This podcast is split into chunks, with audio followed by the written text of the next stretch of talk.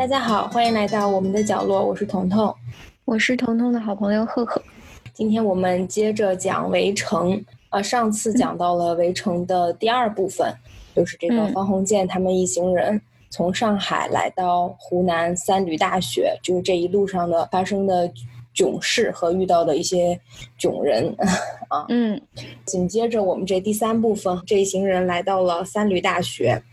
嗯，大概说一下。首先，这个三闾大学是在湖南非常偏远的一个小山村。然后，这个大学总共加上老师和学生也不过一百来个人。嗯，呃，可是就是这么一百来个人啊，也有很多乱码七糟的事情。然后，这个阶段我们也把它叫做“大学风云”，因为这一部分主要描写的就是这些教职人员、这些知识分子之间的明争暗斗啊。这个地方我觉得就特别。嗯，特别明确的表达出成年人的生活的这种无奈啊，就是你觉得你历尽千山万水，吃了那么多苦，灰头土脸的来到了学校，结果发现还不如在路上那段时间过得幸福。对，就是像上次节目说，第二部分他们是身体上面饱受折磨，又吃不饱穿不满，但是其实这些东西跟第三部分那种心理上的折磨比起来，我觉得就是小巫见大巫。对，呃，我们可以先从高校长说起来，因为就是通过介绍这个校长，我们大概能了解这个学校是什么情况。呃，在剧里面，这个高松年校长的扮演者就是这个英达的英达老师的父亲殷若成先生。对，是后面这个英，呃，这他们父子俩还在剧中有几处飙戏，对，非常的精彩，特别精彩。对，首先这个校长高松年，他是一个。他算一个老科学家，因为他本身是学生物的，嗯，就是理科男，对，理科男。然后他还有一套特别，嗯，特别有意思的理论，就是关于这个学校。他认为一个学校不应该找名教授，因为呢，如果这个学校找了名教授以后，学校呢就会沾着这些人的光。而这些名教授呢，就会不倚仗学校的地位，他就会有架子、有脾气，不会全身心的为学校服务，也不会服从当局者。啊，而且这种名教授一旦闹了别扭，还不容易找人替代，所以要找一批没有名望的人来，因为这些人呢，会因为要为了借着学校的光。他们才会更加努力的为公家办事。然后另外一个就是比较有意思的点是，呃，我们这个路上面算是比较风光的李梅婷教授到了三里大学以后呢，发现中文系系主任的这个位置已经被另外一个人占领了。对对，这个汪树厚关系户，而且这个人的资格也要比李梅婷好。嗯，你说他他姓汪这件事情就，我觉得这个暗喻就挺明显的了。对，就人家是有背景的。对，说到这个，就是这一段儿，我觉得特别逗，就是因为这个汪初后啊，他本身就已经知道。他是替代的，但是他还有一个理论，他觉得这种找工作啊，就像是结婚，你谁先进来了，谁就是大老婆。就是原文是他知道高松年跟李梅婷有约在先，自己激进成虚篡窃，自己激进成虚篡窃。可是当系主任和结婚一样，先进门三日就是大。嗯，所以他举办了一个呃欢迎仪式，然后但这个欢迎仪式在李梅婷看来就像是这个大太太在欢迎新进门的姨太太一样。对，而且他那个欢迎会只邀请了李梅婷一个人，这五个人刚来到学校就看到那个大字报上写着中文系的同学今天要欢迎李梅婷先生，其他人都很羡慕说，哎呀，尤其是那个顾先生，他电视剧里面说，哎呀，你这个真好，李先生你这了不得呀。然后李梅婷还说，我累得很。我今天还想早点睡，这些孩子也是太热情，然后就是特别开心。结果一到那儿，发现就是一个鸿门宴。对，而且是这个，这叫汪主任吧？汪主任，汪主任。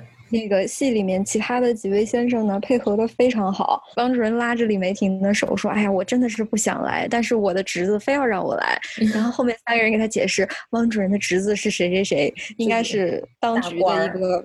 对，排练的非常的默契。这件事情其实照理说应该是高松年第一个出来跟李梅婷说的，因为他们两个是旧相识了。但是高松年这当天就直接躲了。那这个事情其实就真的特别像。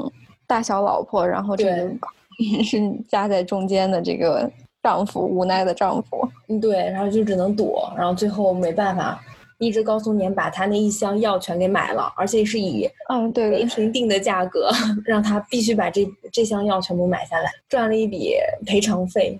对他，李教授最后凭借自己的努力坐上了代理训导长的位置，就非常还挺挺爽文的这这一段。对，就是你看一波三折，嗯，嗯把这件事情给搞定了。但是其实这不是唯一一件让高松年困扰的事情，然后另外一件事情，方鸿渐这件事儿，对，呃，因为他当时只是看了赵新梅的介绍，他觉得啊，原来这个方鸿渐还是个博士，还挺不错的。结果他后面发现方鸿渐根本没有学位，方鸿渐也没好意思把那个克莱登大学的假学位报给他们，所以他就特别后悔，他觉得哎呀，这个人也没没资格当教授呀，就是他人都要来了，他也没办法拒绝。哎，我觉得这个真是知识分子才有的，还想了一个特别绝的招。对，呃，他就他就请这个方鸿渐来来他办公室进行他精湛的表演。这真的，呃，就剧里面和书里面都都非常的精彩。他直接问鸿渐说：“哎，我给你写的信你收到了吗？”但是其实根本没有这封信。其实演的时候，我们在电视剧里面也看到，他当时就是高松年这个殷老先生就直勾勾的盯着，对，直勾勾盯着陈陈道明，眼睛发着光。你收到我的信没有？说一般人其实撒谎不敢跟人家直视，但是这个嗯高老前辈因为是撒谎撒了多年，老于世故啊，实在是太太会撒谎了。钱钱先生说了一个说关于那个人撒谎，一般人撒谎，嘴跟眼睛不能合作，嘴尽管雄赳赳的胡说，眼睛怯懦不敢平视对方。高松年老于世故，并且研究生物学的时候，学到西洋人相传的智慧，那就是假使你的眼光能与狮子或老虎的眼光相接，彼此怒目对视，那野兽给你催眠了，不敢扑你。当然，野兽未必肯在享用你以前跟你飞檐送秋波。可是方鸿渐也不是野兽，至多只能算是家畜。对啊，然后鸿渐说呀没有啊，那个就是因为他们当时毕竟是打仗时期嘛。然后他还说啊，你要没收到也没关系，如果你看那封信啊，我怕你还不来了呢。既然你要嗯来了，那你就不能跑啊！我来跟你说说为什么。那我是想让你来当这个政治系的教授的，可是后来我发现你自己在履历上也没有学位呀、然后后面他还说，啊，而且先生跟那个赵新梅的交情应该是很深的吧？反正就这两件事情说的方鸿渐两两红耳臊的。后面嗯他就说那个我们如果凭你的真才实学，你最多只能当个讲师。但是我我对你特别好，我特别相信赵新梅的推荐，所以我要把你聘为副教授啊。那个下半年我们再升。对，就是这个步步为营，就是先用讲师压一下洪建，然后再提这个副教授，让洪建感觉好像他对他对洪建特别好，对，而且这个就是从性啊，从这个你没有学历这件事情，但我不在乎学历，就是等于他把这个年轻人打击的 已经红渐被这一连串的话已经被砸懵了。嗯对，然后就等于打了个巴掌，最后哎还给了一个枣儿，说你看对是我对你好吧，我还给了你个副教授，不然啊你是啥都得不了。还有最后就是他俩这次谈话完了以后，洪坚收到了副教授的这个呃邀请，然后洪嗯建出校长是，灵魂像给蒸汽轱辘滚过，一些气概也无，就觉得自己是高松年大发慈悲收留的一个器物，满肚子又羞又恨，却没有个发泄的对象。我想象就像你平时做那个印刷一个大滚轴，哈滚过去。又 又烫又又重的那样压过，蹂躏了。对对，这部剧里面就真的可以看到一个完全不一样的陈道明老师，因为因为我们习惯就是看他演这个皇上啊，帝王就是特别特别霸气的这这样的角色，但是其实他在这个里面就是这种唯唯诺诺、闪闪躲躲的眼神儿，特别嗯精彩，每每一次都都不一样，而且对，而且他其实就是你现在想象陈道明老师根本不可能做到，你觉得他怎么可能是个弱势的？对但是在这里面他是任何人都可以把他欺负的。对嗯 反正这一段儿就是一开始你大概就了解高松年是什么样一个人了。就这高松年都如此，他下面的员工也大概什么样也知道了。然后他们其实教职人员并不多，但是就是这么几个教职人员当中也分成了好几派。历史系主任韩学玉他们这一派，还嗯有刘东方就是外文系主任这一派，就是他们这两派是不对付的。对嗯，然后我们可以先聊聊这个韩学玉啊，这个历史系系主任，我觉得他是他跟咱们的方鸿渐还是校友的。就是方鸿渐来了以后呢，就很快有一个叫做陆子潇的教授就跟就跟鸿渐走得非常近。这个教授应该就是就相当于学校里的大喇叭吧，八卦中心。嗯，然后这个陆子骁先生呢，很快就告诉方建说，这个韩学玉教授啊是有真才实学的人。嗯，他在美国留过学，嗯，然后他毕业的院校叫做克莱登大学，他读了他读了博士，嗯，然后洪建听到这件事情的时候又变得很紧张，他一听克莱登大学，他以为这个陆子潇教授在讽刺自己，嗯，然后听了半天才听明白，哦，原来克莱登大学的博士不是说洪建，说的是历史系的系主任韩学玉，学玉对，而且这边其实要说一下，这个陆子潇是属于是属于韩学玉他们那一派的那个党派的。所以当时方鸿渐的眼神，他就觉得不对，所以他赶快就去跑去跟韩学玉说了。然后韩学玉这个人是一个非常清高的人，他在他在他们学校跟其他人都不怎么来往，一般人也看不上。结果他听到了这个，知道了方鸿渐的反应以后，他有点猜到是不是方鸿渐也知道这个这所名校这所大学，所以他就是还请了方鸿渐一个人去他们家吃晚宴啊，然后就上演了一个非常精彩的另外一场鸿门宴。就是每一次吃饭，大家都是各怀鬼胎，都是基本都是鸿门宴，没有一次正常的吃饭。请人吃饭，这个饭是要有代价的。对。然后这次也是这个韩学玉，他方鸿渐来到了韩学玉家，然后两两人就聊着。嗯，鸿渐说就是很直接的告诉韩学玉说啊，我曾经跟发奖文凭的那个美国人、爱尔兰人有过。呃，有过通信，然后这个韩教授呢，他把这件事情圆得很好。他说，这个人曾经在学校工作过，然后后来借着学校的名义在外面招摇撞骗，你没有上当就好。这个学校是真实存在的，而且学校是个好学校，但是，但是因为呃，就是太精英了，没有多少人知道。对，这个韩教授有个特点，就是书里面说他是一个。特别看起来特别木讷朴实的人，然后说这个韩剧玉天生还有一点口吃，所以他讲话非常的少，好像每个字都是用他的人格担保一样的。所以当时方鸿渐一下就傻了，就觉得哎呀，这这么可信呢？那可能是还真有这个学校。剧里面这段也特别精彩，就是陈道明老师在一开始在说啊，我跟那个爱尔兰人通过信的时候，那双眼放光，直视着对方，然后你就看到韩教授就那样，就特别有深意的看着他，就觉得这这个人，这个人还是太。嫩，所以等于说洪建一来吧，还没开始，还没正式开始授课，就先首先是被校长看透了，对，八届不上校长了，然后又得罪了这个历史系的系主任 韩教授，然 后他跟这个这个中文系的这个李教授，中文系的强有力的竞争者副系主任李教授关系也不怎么好，不好，现在就剩下可能也就能巴结一下这个汪主任。对，就差这个汪主任。哎，汪主任，我们咱们可以后面 也聊一聊，因为也也有些挺有意思的事儿。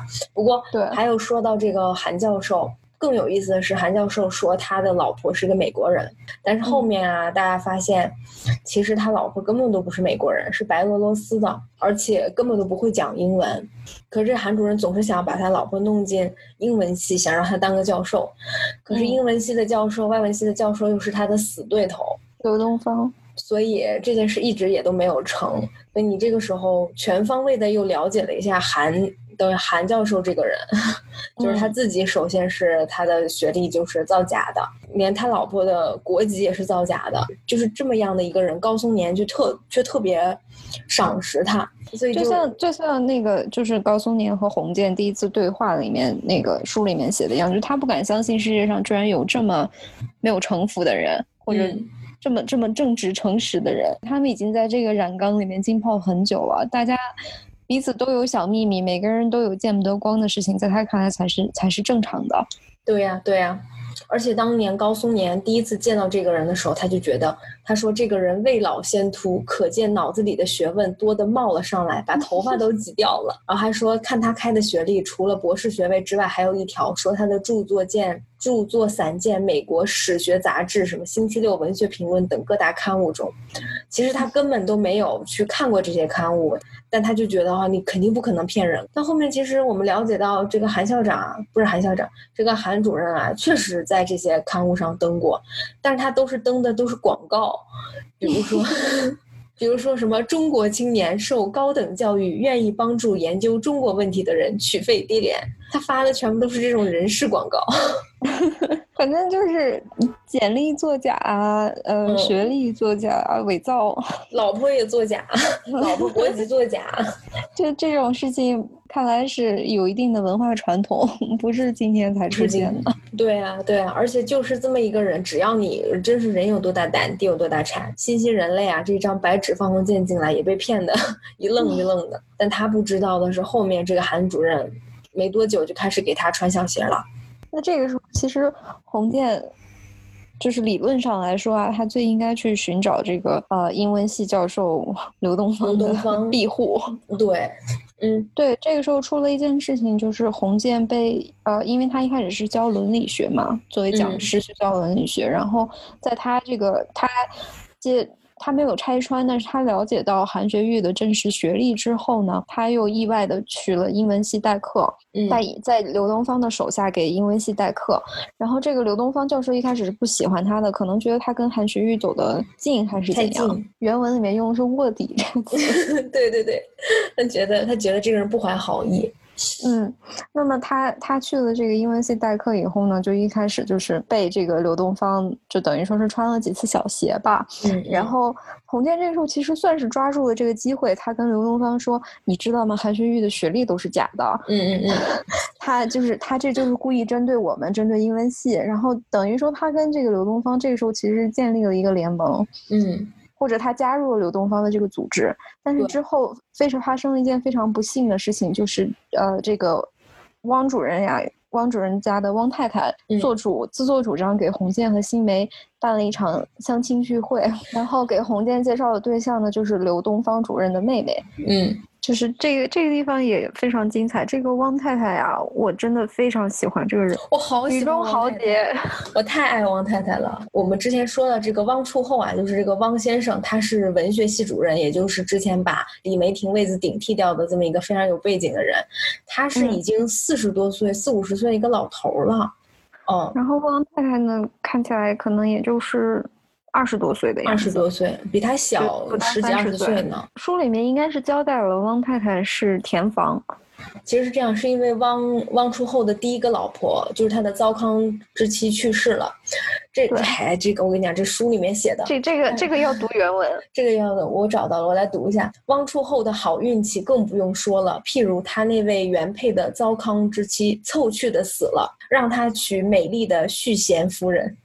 结婚二十多年，生的第一个儿子都在大学毕业，这老婆早该死了。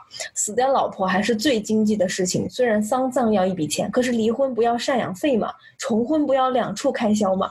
他的第一任妻子非常及时的，非常凑巧的死了，对，经济又实惠，嗯，就死的非常合时宜，所以他就及时的娶了一个，嗯，应该是一个年轻貌美，然后可能家境没有那么好的女孩子。嗯，做填房，而且这个其实这个汪太太她自己是会画画的，就是她很懂音乐，也会画画。她曾在大学读过一年书，但是后来因为这个汪太太她本身有贫血症，所以她没办法继续读了。嫁给这个。汪先生以后呢，她是一个人在家里当家庭主妇，但是说是家庭主妇，其实她也不需要做任何事情。嗯，而且这个汪太太也是很很有意思，她不肯出去工作，因为她觉得女人，她说了一句，她说女人出来做事，无论地位怎么样高，还是给男人利用，只有不出面，躲在幕后，可以用太太或者情妇的资格来指使和摆布男人。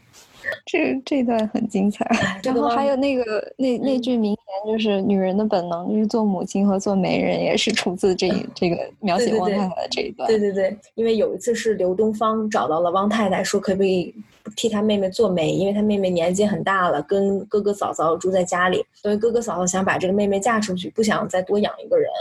然后这个说这个汪太太本来就是闲得发慌。但受了这个委托呢，仿佛失业的人找到了职业，就非常的 积极主动。呃，然后他就跟这个汪初红跟他先生商量了以后，选中了方鸿渐和赵新梅。嗯，就这几个女孩子，这个汪太太，然后刘小姐和另外一位要汪太太打算介绍给新梅的范小姐。嗯，在在这一部分就是描写的都非常少，但是每一个人的这个性格都特别的突出。嗯，就像那个刘小姐也是，就是她她的这个哥哥嫂嫂告诉她说，呃。汪太太要给你介绍对象，然后刘小姐就是没说几句话，但是说的非常的直接，一针见血，就说我在家里面也不是吃白饭的，我干的活比佣人还多，对，你们就就急着要把我嫁出去。好像我拖累你们一样。对对对，反正我觉得他好像是还没到，可能是年纪比较小，或者他是对婚姻没有那么大兴趣的。他本身自己是不想结婚的，就不着急。可能是因为就帮他哥带孩子带的，让他认识了婚姻的真实面目。我觉得他是真的不想结婚。另外一个女生叫范小姐，呃，范小姐是女生指导兼教育系讲师，她还有个身份就是她是孙柔家的室友。他特别把这次相亲当回事儿，还给自己打扮了，穿上最好的衣服，还化就化上妆，两个两个脸蛋儿画的特别红，就他是对这个很有兴趣的。还说了，就是当其实当这个孙小姐刚刚到的时候，要跟他分一间房，他开始想说啊，这个孙小姐还是大城市来的呢，还是上海来的，应该是比较摩登的那种，觉得要是挺摩登的，还挺愿意跟他在一个房间。结果后来他发现，这个孙小姐要长相没长相。呃，要时尚度也没时尚度，就特别特别失望，就还对人家还到处说这个说孙小姐不好好收拾房间，特别脏怎么地的。其实就寥寥几笔，你大概就对这个范小姐脑子里有一个印象了。就你就跟新梅统一战线了。我们说说那那次那次相亲那顿饭吧。呃，是一个暑假吧，是一个假期过后，那个假期方鸿渐跟。赵新梅还出去玩了一圈，然后在他们出去之前，当时王先生就说说啊，你们什么时候有空啊，到我们家吃饭，我们要给你们相亲。然后这两个男的，这俩单身汉其实对相亲已经没有什么没有什么兴趣了，他们就有一搭没一搭，但是答应下来了。结果等他们回来了以后，王先生说：“哎，那个我们相亲啊，来吃饭呀。”这俩男的也没办法，就说：“那去吧。”可是去之前，他们并不知道是见谁。去了以后，结果他们刚刚到的时候，是先看到了汪太太。然后这个赵新梅啊，一看到汪太太，眼睛就直了，因为赵，因为首先汪太太很漂亮，气质很好，对，气质非常好，而且最后赵新梅还发现了一个致命的。事情就是他觉得汪太太很很多时候那个神情有点像苏文纨。所以就是他们的相亲对象还没来，赵新梅就已经看上了汪太太。汪太太对 对，已经把注意力全部放在汪太太身上了。对。然后等到这两位小姐来了以后呢，赵新梅就故意的坐在了汪太太身边，就是她的她的左左右手两边，一边是主位汪太太，另外一边是范小姐。嗯，对。然后这个范小姐其实在吃饭的过程当中也。留意到，就赵新梅总看着汪太太说话。哦，而且这个范小姐跟汪太太关系很好，然后这顿饭吃的就是范小姐在那里吃飞醋，然后刘小姐，刘小姐很逗，刘小姐好像就当自己没事人似的，看破不说破，笑而不语。哎，而且你不觉得这个东西挺逗的吗？就是两对单身男女凑在一起。你照理说你就让他们自我自自己发展是吧？就是看谁跟谁聊的比较好是吗？哎，他们没有，他们是这个汪先生跟汪太太内心已经想好了，这个方鸿渐呢就是得跟刘小姐，因为年纪相当，然后他们两个的阶级也差不多，嗯，条件也差不多，所以这两个比较好。那那个范小姐呢跟赵新梅比较好，所以他们其实心里面已经把这两个人自动配对了。对，最最好笑的是，他们一开始在请洪建和新梅来参加这个相亲晚宴的时候，嗯，他们不告诉洪燕和新梅你的相亲对象是谁，就是非常的尴尬，非常尴尬。我觉得这个电视剧里面就特别妙，当他们一进来的时候，就是先看到是这两个女孩。然后汪太太说：“哎呀，别坐在门口了，别别等在门口了，咱们赶快进去坐吧。”然后他们就进去了。这个时候，方鸿渐跟赵新梅两个人对视了一眼，哎呀，就是那个脸愁的呀，就是互相给了个眼神，心里想：原来，原来你们给我们介绍的就是这两位呀。我觉得那个新梅每次见到这个范小姐的时候，那个白眼儿都快翻上天了。那顿饭还有一个很有意思的一点，就是他们吃到一半的时候，呃，校长高松年来了。大家就都还站起来，特别特别恭敬的迎接高松年，但只有汪太太一个人懒洋洋的就伏在那边说啊，你吃过了没有啊？你看小说的时候，你觉得特别奇怪，就觉得为什么汪太太对高松年是这个态度？因为毕竟高松年是校长嘛。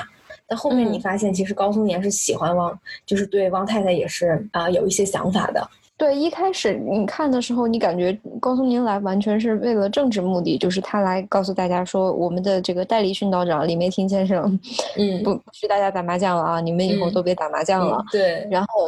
就是汪太太，汪太太当时就出了一个馊主意，说什么时候咱们把李梅婷骗去打一次麻将，他就他就会取消这个规定了。这个事情其实也也没有那么好笑啊，就是 就是出了一个馊主意嘛。然后然后这高校长一听见这句话，就就笑得前仰后合，嘴都咧到耳朵根儿底下了。你就当时你第一次看这这段还觉得有点奇怪，就是这个高校长怎么？这么捧汪太太的场呢？嗯嗯，然后你看到后面，你才发现哦，原来他是有目的的。对，而且当时其实就是面对高松年这么捧他，汪太太是直接回怼过去，对，就是直接就说你啊，这有什么好笑的？然后后面包括他说啊，那你可以来帮啊，就是那个。然后当时他还说什么，我又不是李梅婷的同事，你为什么你什么时候要雇我去当老妈子啊？怎么怎么地？当时你就觉得好喜欢他，又又漂亮又有气质，然后怼天怼地，揭穿这些人虚伪的 面目。他是就像他说的，虽然他没有出来工作，但是他作为一个背后的操盘手，把这些人操盘的明明白白的。哎，大家可想而知啊，就这顿饭吃的挺不是滋味的。对赵新梅跟方鸿渐来说，然后吃完了以后，他们说啊，我们得把。两位姑娘送回家。其实刘小姐是想要一个人回去的，就这一点能看到两个女孩的不同的个性。刘小姐是说啊，没事，我一个人回去。她还挺刘小姐是她坚决的拒绝了。你觉得刘小姐首先对这俩男的她也都没看上，然后她也不喜欢，她就想自己回去，不想跟人掰扯。但人家说，哎呀，那不行啊，我们两个你们两个小姐的安全得我们负责。然后当时特别妙的是高校长高松年说啊，那我还得再坐一会儿呢。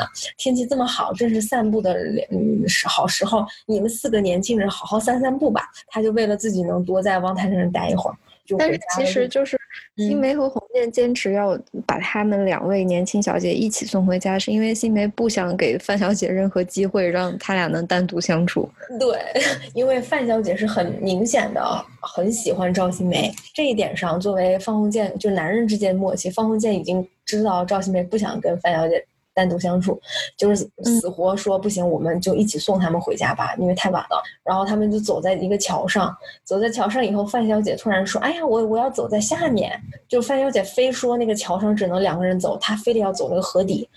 然后那就走河底呗，他一个人走河底，然后走着走着，哎呀，那个那个好滑呀！那赵新梅就只能下去扶着他，滑一下脚啊，然后笨拙的看不见路啊，就是 对制造了各种身体接触的机会。对，然后最绝的是他突然说：“哎呀，我的手袋好像还在家里呢。”范小姐的意思大概就是说啊，那你们先回去吧，我先我就先我回去取我的手袋，那个赵先生陪我就可以了。啊，赵先生，你是不是要骂我了呀？然后。哎呦我天呐，然后把那个赵新梅脑袋疼的，就说怎么办 怎么办？这个时候赵新梅就是还在想，难道这是命中注定吗？我非要跟他一起走。结果这个时候方鸿渐说：“哎，赵新梅，我今天戴了帽子没有？”然后赵新梅说：“哦。”你好像戴了哦，我记得你应该戴了，啊，哎，那你的帽子呢？然后，然后方鸿渐说：“哎呀，我估计我的我的帽子啊也漏在汪先生家了，那我去去取吧。你们在这儿等我，我顺便帮那个范小姐把她的手袋也取回来。”嗯，然后鸿渐嗖的一下就跑出去了。对，然后回来以后就只拿了一个他的手袋，说：“哎呀，静梅，你你怎么开我玩笑？其实我根本都没有戴帽子嘛。”然后把范小姐气的，然后这个时候还提了一句说：“那个刘小姐笑的。”短而刺耳，然后刘小姐也没有白来，看了场戏，对，还挺精彩。对对，这也是其实这也是红箭反应最快的一次。我发现红箭在这种事情上，只要跟跟什么事业啊、赚钱没有太多关系的事情上，他都反应挺快的。嗯，然后等于是这一对这一次相亲就不是特别成功吧。但是这件事情就是等于说是直接导致了这个红箭跟。他的那个系主任也不算他的系主任吧，就算他抱到大腿的一个领导刘东方主任之间的关系出现了一定的裂痕。对，然后洪建之后在在下面一个学期就变得越来越无所适从，基本上这个学校里面能说得上话的人都没有，没有一个人去保他。对，然后之后呢，学校就开始进行了一系列的等于说是改革吧，嗯，引进了导师制。对。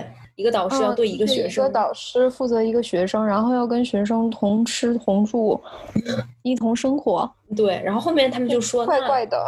对啊，他说那如果这个导师是单身呢，或者说你女学生怎么办？对，女学生怎么办？或者是说说是你其实不是单身，你有老婆孩子，但是你老婆孩子不在身边，那你又怎么办？对，但这一段就是在书里面，他就是呃平白很很平实的叙述了，但是在剧里面，他其实是把这一段拍摄出来了，就是包括这个导师制，政府派来了一个等相当于是督学官员，然后给他们来开这个导师制，开始建设大会吧，相当于，嗯，他是去英国，就等于是公派学习了一下，然后回来，那呃那那那个演员应该也是一个老戏骨，但是我不知道他叫什么名字，但那段就是那那场戏非常的精彩，大哥就个子很小，戴个小眼镜儿。一进来 往那个那个讲台上一坐，然后说：“兄弟在英国的时候，都给我们整懵了，特别的有江湖气气概，反正是就挺挺精。我觉得这这个改编非常的成功，因为这一段如果说你真的用旁白去叙述的话，其实挺无聊的。后面好像也就没有其他的很大的事情了。”嗯，后面其实，在事业上的问题，其实基本上都是由情感问题引 造成的。但是之后，这个李梅婷教授就成功的当上了正式的训导长。对，就是咱不得不说，李梅婷这个人还是很厉害的。所以其实当时就是有一个有一个很小的点，就是洪建在备课的时候，他才发现，就是啊，我肚子里面其实真的没什么墨水，而且我也就就让我把这点东西讲出来，我也不知道该怎么讲。然后他到了这个时候。他才意识到哦，原来我还不如李梅婷这样的人。之前我们第二部分大家记得，就是我们说到他在路上，其实他还有点看不起，觉得我自己堂堂一个留学生，我跟你们这样的人来这种大学教书，我觉得特别掉价。但是现在他发现他自己能力真的是不行。对你这个时候想一想，那个李梅婷教授那个小抄多么有用，多实用。嗯，相亲失败这件事情啊，一方面是等于说是把洪建进一步推向了事业的谷底，然后另外一方面，嗯，洪建现在唯一一个能够依靠的人，其实就是就是新梅了。新梅在政治系是教授还是主任呀？教授，但是因为就是新梅家里面比较有背景嘛，所以高松年其实是比较看重新梅的。那洪建既然是新梅的跟屁虫，就等于是还是背靠大树好乘凉。嗯，但是新梅跟这个汪太太啊意外的相遇之后，就 没有办法忘掉王太太。我们之前也说过，新梅确实是御姐控。嗯，她我觉得她跟苏文纨最大的区别就是王太太很真诚。嗯嗯嗯。王太太不装，对，这他对任何人都会非常有吸引力。你看他跟女性关系也好，跟范小姐，嗯，他跟男性他也能，他知道像高松年这样追求他的，他也敢怼，但是他又怼的不那么过分，还给人家留面子，算是赵新梅经常去找他吧。他是没有明说他们俩具体发生了什么事情，只是说新梅经常去汪家拜访，然后他拜访的时候呢，很多时候汪先生是不在的，那肯定就是汪太太在接待他。他们俩具体说了什么，做了什么，其实是我们不知道的。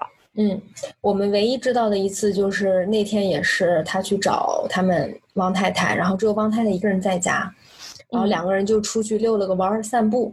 赵新梅跟汪太太说了很多事情，她以前的事情，她以前的感情。反正聊到家门口，新梅真的，新梅真的特别不会追女孩。你看之前追苏文纨的时候，明知道苏文纨就是对对洪建也有意思，然后他就一个劲儿的在苏文当着苏文纨的面儿挤兑洪建。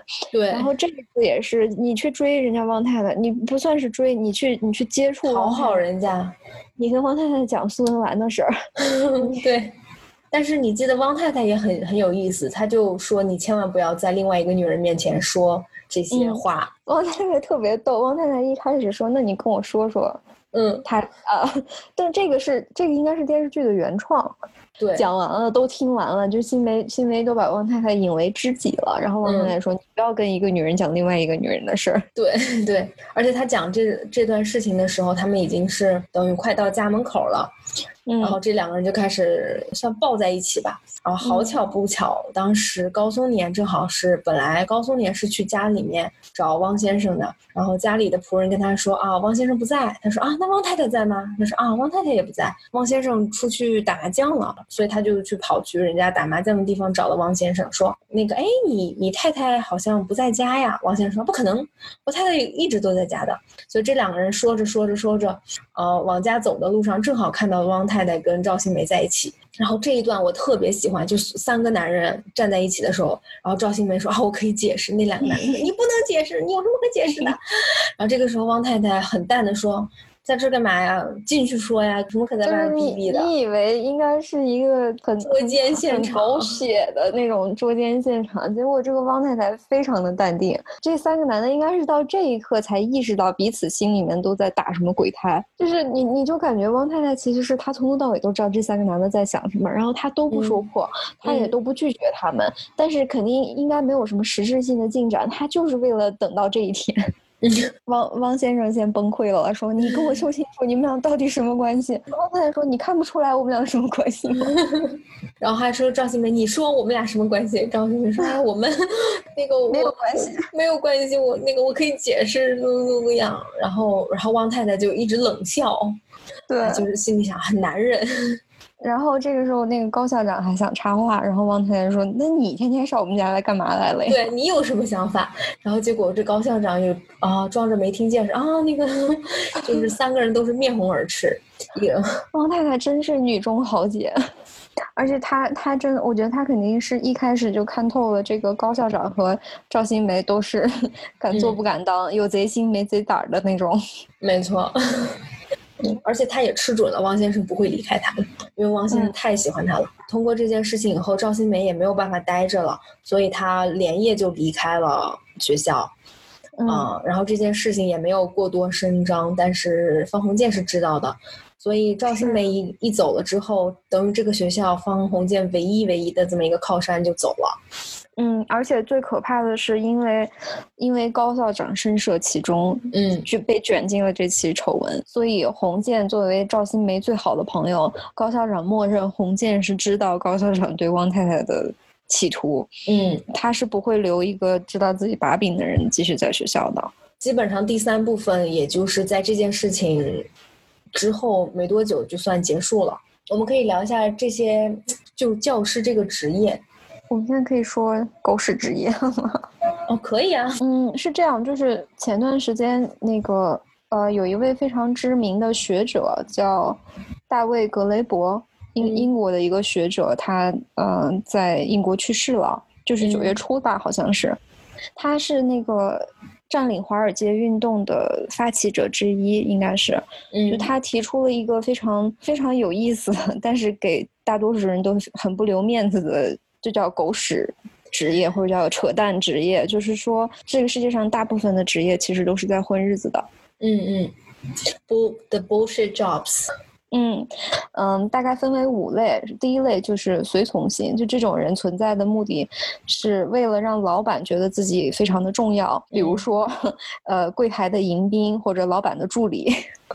第二类叫做暴徒型，这种人存在的目的是为了显示这个公司很牛。比如说，大学公关部门的存在，其实就是为了宣传啊，我们这个学校非常非常的好。或者公司的这个公关部门，其实嗯，公关对，嗯，然后还有一种第三种类型叫做交布型，就是负负责堵这个呃一个机构或者一个一个公公司的这个漏洞。但是有些漏洞呢，其实它的出现是因为系统有问题，但是老板。或者决策者不愿意去修改，嗯，然后第四种类型叫做勾框型，就是列一个单子，然后完成一个任务，就是打一个勾，然后 这这种人，然后他们一般就是他们一般做起来就是，就比如说做一些顾问咨询类的事情，然后他你他你花很多钱让这些人去完成一个调查，写一个报告，然后这个报告根本就没有人去看，嗯嗯，但是他也工作了，他也做了很多事情，咱俩还写过这种报告吗？哇，经常写。然后最后一个最后一个类型叫做任务管理型，就是负责管理那些不需要管理的人。哎，Oh my God！我真的是觉得，在我反正我们遇见工作里面啊，大部分人还真的就是这五种。我我现在就能带入那个谁，嗯，咱们说的，比如说首先这个李梅婷，她应该算是随从型，有一点胶布。就有一点叫不他堵漏他做那个训导长就是为了堵漏嘛。对，比如说很多事情高松年不愿意去，不好意思出面，他来做这个坏人。对他去得罪人，嗯，反正他大家都得罪光了，他也不害怕。对，嗯，再比如说咱们那个韩学玉，他是那个暴徒，因为他有一个就没有多少人知道的美国大学的博士学历。危险，然后他是这个学校的门面。对，那你这么说，你觉得方鸿渐属于什么呢？我觉得方鸿渐都不属于这五个里面任何一种没。有用吗？我觉得方鸿渐都够连他连方鸿渐做的事情，连狗屎职业他都这五类、啊都都算不上任何一类。你这个人不讨厌就是全无用处。其实我们现在看下来，随从型的是比较多的，啊、嗯基本上这些所有人都是高松年的随从型。嗯，像那个范小姐，她就有点，就是她不是勾框，就是任务管理。你像孙小姐，她她做那个助教，其实就非常的勾框，就是帮那个刘主任去领个纸啊，对取个东西啊，这种这种。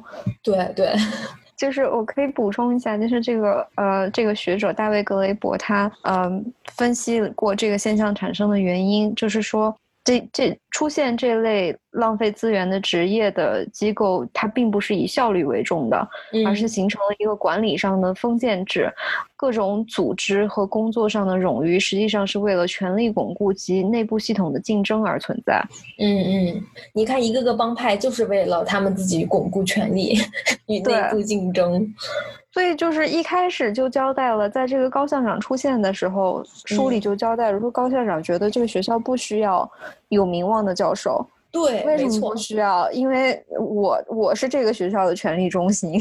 所以对高松年来说，我需要一帮人就是完全无条件的服从我，我也需要一帮人在这个暴徒型去展示，这样我可以拿出来表示说我们这个学校有多牛。我们都实施这个导师制了，导师制，对对对，多牛呀！对我们多厉害，我们是先驱。然后我也需要教步型的这样的人给我堵漏，嗯，就有的时候我不愿意干的脏活儿，你们得去帮我干。对，然后剩下呢，我就需要那些完成报告的人和管理这些完成报告的人，我的学校就完美了。哎呦，所以大家就是你看着，三流大学完全符合这个狗屎职业论里面的每一条每一条理论。应该这个世界上的大部分呃企业或者工作机构嗯，都都会多多少少有这种狗屎存在吧。是啊，是啊，嗯。我觉得围城它有意思，是因为因为这一群人其实是高级知识分子，嗯，然后也是就是社会的精英，但是还是能把一个学校弄成这样。其算是第三段，主要就是淋漓尽致的展示这些高学历的、有着洋文凭的这些知识分子，但其实他们对学问本身就是一知半解，他们主要去追逐这种现实生活中的名利，对，所以就是一种很强烈的幽默的讽刺啊。然后第三部分其实还包括了一些方鸿渐和孙柔嘉两个人之间的情感发展，但是我觉得这一部分我们可以放到第四部分婚姻生活里面去讲。嗯，对，其实就是，嗯、自从洪建和新梅去呃汪先生、汪太太家相亲之后呢，洪嗯建和孙柔嘉之间的关系也发生了一些微妙的变化。嗯那这个我们就留到下一集，就是我们想要讲洪建、洪建和孙柔嘉的感情这一部分去详细的说吧。嗯嗯嗯，好的，那今天我们就差不多了，下期我们会接着讲围城，感谢收听，拜拜。拜拜。